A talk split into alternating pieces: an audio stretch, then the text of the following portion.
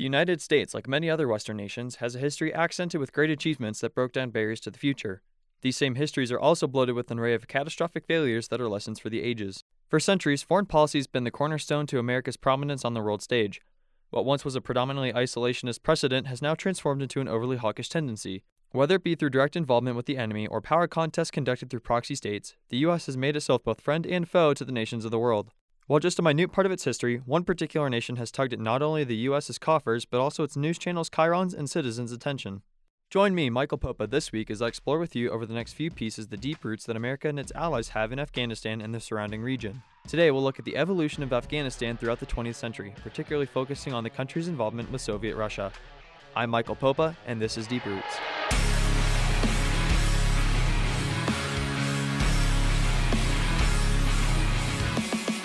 After over 100 years of war, including civil wars and the Anglo-Afghan wars we talked about last time, Afghanistan was finally ready to build back. With the new leader, Zahir Shah, taking hold in 1933 and continuing a friendship with the Bolshevik regime in Russia, the region would be able to hold steady for almost the next half-century, including sweeping economic reform and official recognition as a state by the U.S.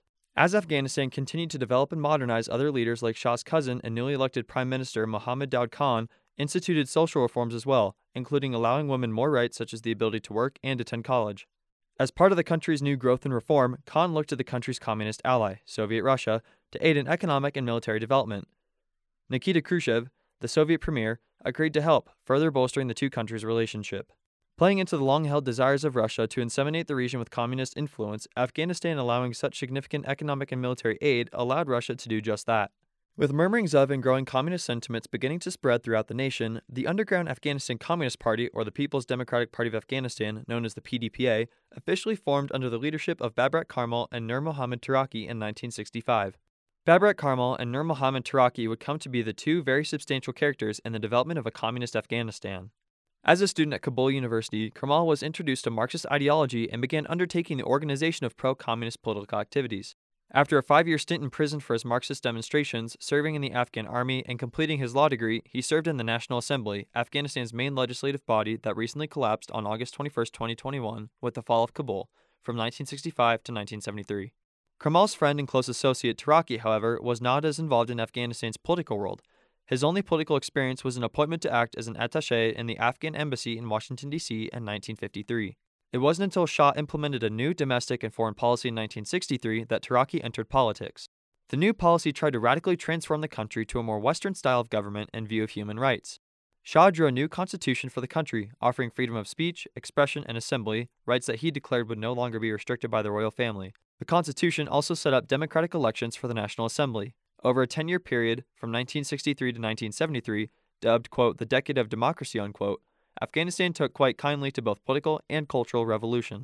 Women were not required to wear burqas and could often be found wearing Western-style dress, were able to gather and organize publicly, and all Afghans could be found idolizing their favorite movie actors and actresses in a similar fashion as U.S. citizens. Not everybody was enthralled by this change, though. The radical policy implemented by Shah created much distension in the PDPA, which split in 1967 into two factions, the People's Faction and the Banner Faction. Led by the party's deputy secretary, Karmal, the Banner faction supported the older, pro-Soviet relationships inspired by Khan to gradually turn Afghanistan to socialism. However, the People's faction, led by the party's general secretary Taraki, was a large supporter of the idea of mass organization and class struggle to overthrow the new democratic government. Now, given the rich and nuanced history of Afghanistan that we've just started to scratch the surface of, I asked Dr. Austin Nuppy from the Utah State University Department of Political Science to join me on this project. To help expound on the intricacies of this region, here's some of his thoughts from our interview.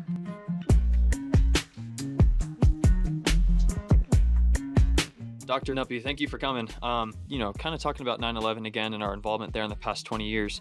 Lots of people try and make issues like, past 20 years after 9/11, cut and dry or black and white. We never should have gone. We should stay there indefinitely. Obviously, between northern communist influence, pressure from Britain and other Western nations to let them control their foreign policy, and a deep-rooted regional tie to Islam, there's a lot going on over there that could quite obviously make it not such a simple task to instill peace and maintain stability in the region. So, is there like a certain element about Afghanistan that people don't always understand when it comes to foreign policy? And what do people have a hard time understanding about the region? That's a great question. I think from a U.S. perspective, we went in under the auspices of security concerns, right? We knew that al-Qaeda and other Islamist insurgent groups were using Afghanistan as a safe haven because it's what we call a fragile state.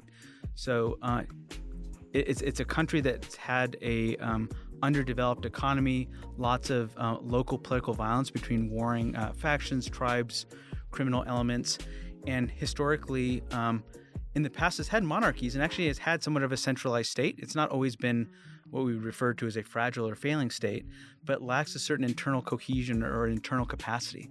So you may have a government that's represented in the capital of Kabul, but they don't maintain or are unable to govern the entire country, right? It's a country that is mountainous, has really a rough, intimidating geography, difficult place to govern, even if you had a functioning legitimate government, a functioning economy, an effective military, et cetera. With those things lacking, then it provides an opportunity for militant groups then to operate within those bounds.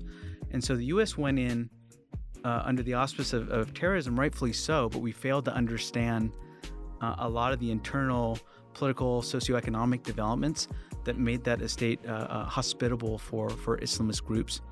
And we failed to learn the lessons of the past in that, regardless of a great power's good intentions, how much state building they want to do in terms of development, providing security for civilians, facilitating legitimate democratic elections, the longer you stay, and particularly the longer you have a military presence, it's an inevitable fact that you'll be perceived by locals as a military occupier, and people don't like being occupied, right? As a matter of fact, and so it was only a matter of time before Afghans realized that even though the United States and its NATO partners had a massive military presence, massive economic presence, development efforts, they were going to go home at some point, and who the civilian population was going to have to deal with was either the central government in Kabul, which was weak, or the Taliban insurgency.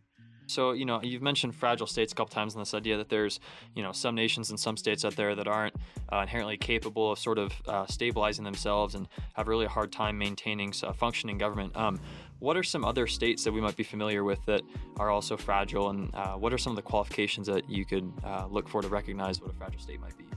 That's a great question. It's one of these terms or categories that has an inherently relative reference point, right? It's like fragile relative to what? When we think about what makes states function, it's their ability to govern, which is to legitimately represent the people, but also provide public goods and services, right? So not only do they have functioning institutions, but can they provide economic opportunity, safety and security, roads, right? Sanitation, all these things that are really foundational for states to function. So when we talk about a fragile state, it has some deficit. Either in its ability to govern legitimately, that is to maintain legitimate political authority, or to provide basic goods and services to its civilian population within the state. And so, unfortunately, Afghanistan, it's in Central Asia, but it's nearby quite a few of these states that are fragile with respect to what we've talked about. So you can think about a place like Iraq, certainly Syria, certainly Libya in North Africa, or Yemen in the Persian Gulf. Absolutely.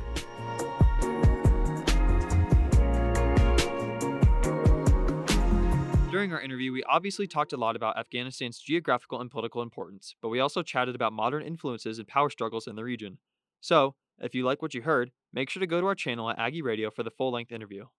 The tension created by the antagonistic views not only split the PDPA, but the country too. In 1973, frustrated by the new Western system that was harming Soviet relations, Khan succeeded with a peaceful coup and overthrew his cousin Shah and the rest of the monarchy, ending the, quote, decade of democracy, unquote. Khan, now the country's first president, wasn't able to keep his favor with the communist banner faction for long, though, as he too tried to modernize the state and offer women rights. The two PDPA factions, Soviet pressure not withheld, rejoined in 1977. With the help of the Soviets in 1978, Taraki expelled Khan from power and became president and prime minister of Afghanistan, with Karmal serving as his deputy prime minister. This second coup, known as the Sour Revolution, resulted in Khan's death and ended the monarchical rule of Afghanistan, beginning a new era of presidents and prime ministers, Taraki being the first.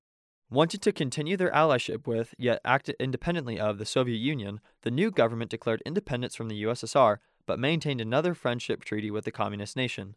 Taraki and Karmal wanted to rule the country with Islamic foundations and socioeconomic justice in mind. But, even with the new independent government, the country was fracturing yet again. Taraki begat a rivalry with his political opponent and Deputy Prime Minister Hafizullah Amin, organizer of the Sour Revolution that killed Khan in 1978. And Islamic traditionalists who have for a long time been opponents of Khan's social reform began an armed revolution in rural Afghanistan. Sprouting from this revolt was the Mujahideen, a guerrilla movement tasked with defeating the communist government. To make matters worse, American ambassador Adolf Dubs was killed after his kidnapping in 1979, resulting in the U.S. cutting off aid to the country. Tensions between Taraki and Amin worsened, and Taraki was killed by Amin's supporters. Just a few months later, in an attempt to stabilize the region again, the USSR invaded Afghanistan and executed Amin just a few days later. Karmal ascended to the seat of prime minister, but widespread opposition to the communist leader and the USSR invasion set off another series of revolts, and the Mujahideen strengthened their position against the leftist government. By 1982, over 3.5 million Afghans had fled the country to neighboring Pakistan and Iran. In a gridlock of sorts, the Mujahideen and other Afghan revolutionaries maintained control of the countryside, while the Soviet troops maintained superiority over the cities, including the capital, Kabul. By this point, the United States had gotten involved by means of arming the Mujahideen through Operation Cyclone, part of a larger effort to prevent the USSR from spreading its influence into Europe, the Middle East, and Southwest Asia. As a result of the continuing war and occupation of Afghanistan, Osama bin Laden and a group of his followers formed al-Qaeda, meaning the base, in the fall of 1988 in an attempt to bolster their efforts against the occupying USSR. Bin Laden called their fight a jihad, meaning a holy war, in response to the Soviets trying to rule in a way antithetical to a government led by pure Islamic principles. Bin Laden blamed the Soviet invasion and resultant American involvement for the country's instability, calling America the one obstacle to the establishment of an Islamic state. With the Soviet Union disintegrating in 1989, it couldn't afford to continue its involvement with its southern neighbor. Having signed a peace accord in Geneva with the U.S., Pakistan, and Afghanistan, the Soviet army withdrew 100,000 troops from Afghanistan, leaving their appointed puppet president Muhammad Najibullah and the Afghan army to take on the American-funded revolution led by Shabitullah Mojadidi alone. In an effort to take control of the unstable situation, the Mujahideen took over Kabul and threw Najibullah out under the direction of Ahmad Shah Massoud. But the Mujahideen was beginning to see issues within its own quarters. Despite creating a new Islamic state led by Burhanuddin Rabbani, regional leaders disagreed over how to lead a new Afghanistan. Vying for control of the country and taking advantage of the disunity, the Taliban ascended to power in 1995. Swearing that they would be able to achieve a long-desired peace in the region and return the country to Islamic ways, a tired and fraught Afghan populace happily let the Taliban assume control of the country and its government for the next 5 years. Join me next time as we explore the events that led to the attacks on September 11, 2001, and the United States war in Afghanistan. We'll discuss the rise and fall of the Taliban, NATO efforts to control an unstable country, and how the recent pullout will leave big questions for the next generation to answer. I'm Michael Popa, and this is Deep Roots.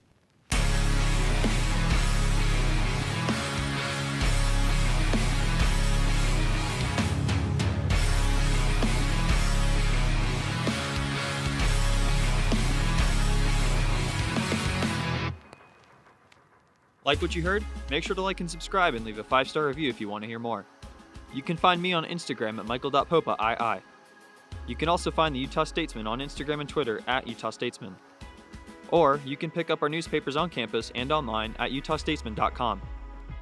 This show is brought to you by the Utah State University Student Media. Copyright Utah Statesman 2021.